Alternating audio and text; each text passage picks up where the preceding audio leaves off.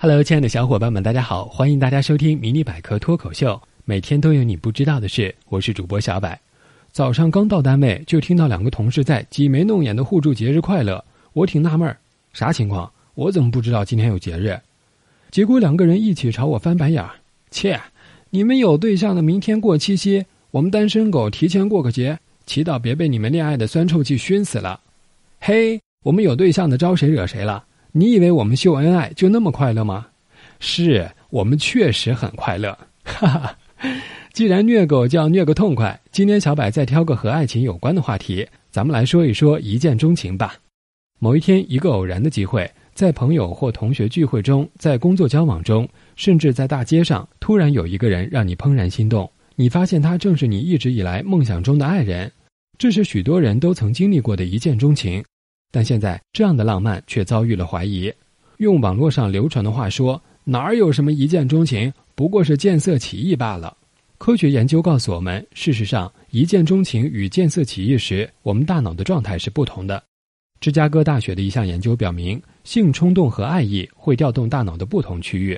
当你感觉到强烈的性冲动时，后脑岛会变得更活跃，而当你想表达爱意时，前脑岛则被激活。通过对志愿者核磁共振扫描的结果则显示，被性欲冲昏的大脑状态与被毒品控制的大脑非常类似，大脑中兴奋起来的是同一片区域。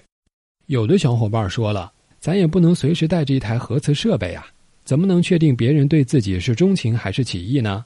哈，很简单，人的眼神会出卖他的真实感觉。实验表明，当一个人长久地凝视对方的脸时，说明他在潜意识中觉得可以和对方发展长期的恋爱关系。当他更多的是在注视对方的身体时，则可能是在被欲望控制。那么，让人钟情的一见到底有多快呢？心理学家发现，通过简单的打招呼就足以确定对方的人格特征，建立良好的第一印象只需要 0.5 秒。加拿大的研究人员曾做过一项实验，他们让志愿者快速浏览各种网页。研究发现，人们通常只需要扫一眼网页，在半秒钟内就能得出好恶结果。而爱尔兰的一项新研究也发现，看到一张新面孔时，所有的判断都在数秒内做出。研究人员招募男女青年志愿者，让他们参加快速约会活动。活动开始前，部分志愿者会提前看到其他约会志愿者的照片，并根据自己的喜欢程度将照片中的人按等级排列。约会结束后，这些志愿者要写下还想再次见到的人的姓名。经过对比，研究人员发现，根据照片选出的中意者与实际约会的结果符合率达到了 63%。 科学家发现，在看照片的最初几秒，大脑似乎可以计算出其他人对自己的吸引力有多大。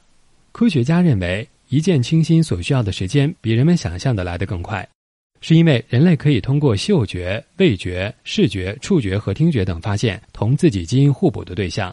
换句话说，人们可以找出与自己基因匹配最好的那个人。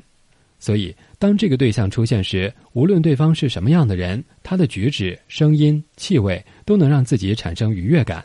而这种能力可能是在人类长期进化中形成的，人必须在极短时间内决定谁值得信任，因为这关系到人类物种的存亡。那么一见钟情的爱是否能够长远而深刻呢？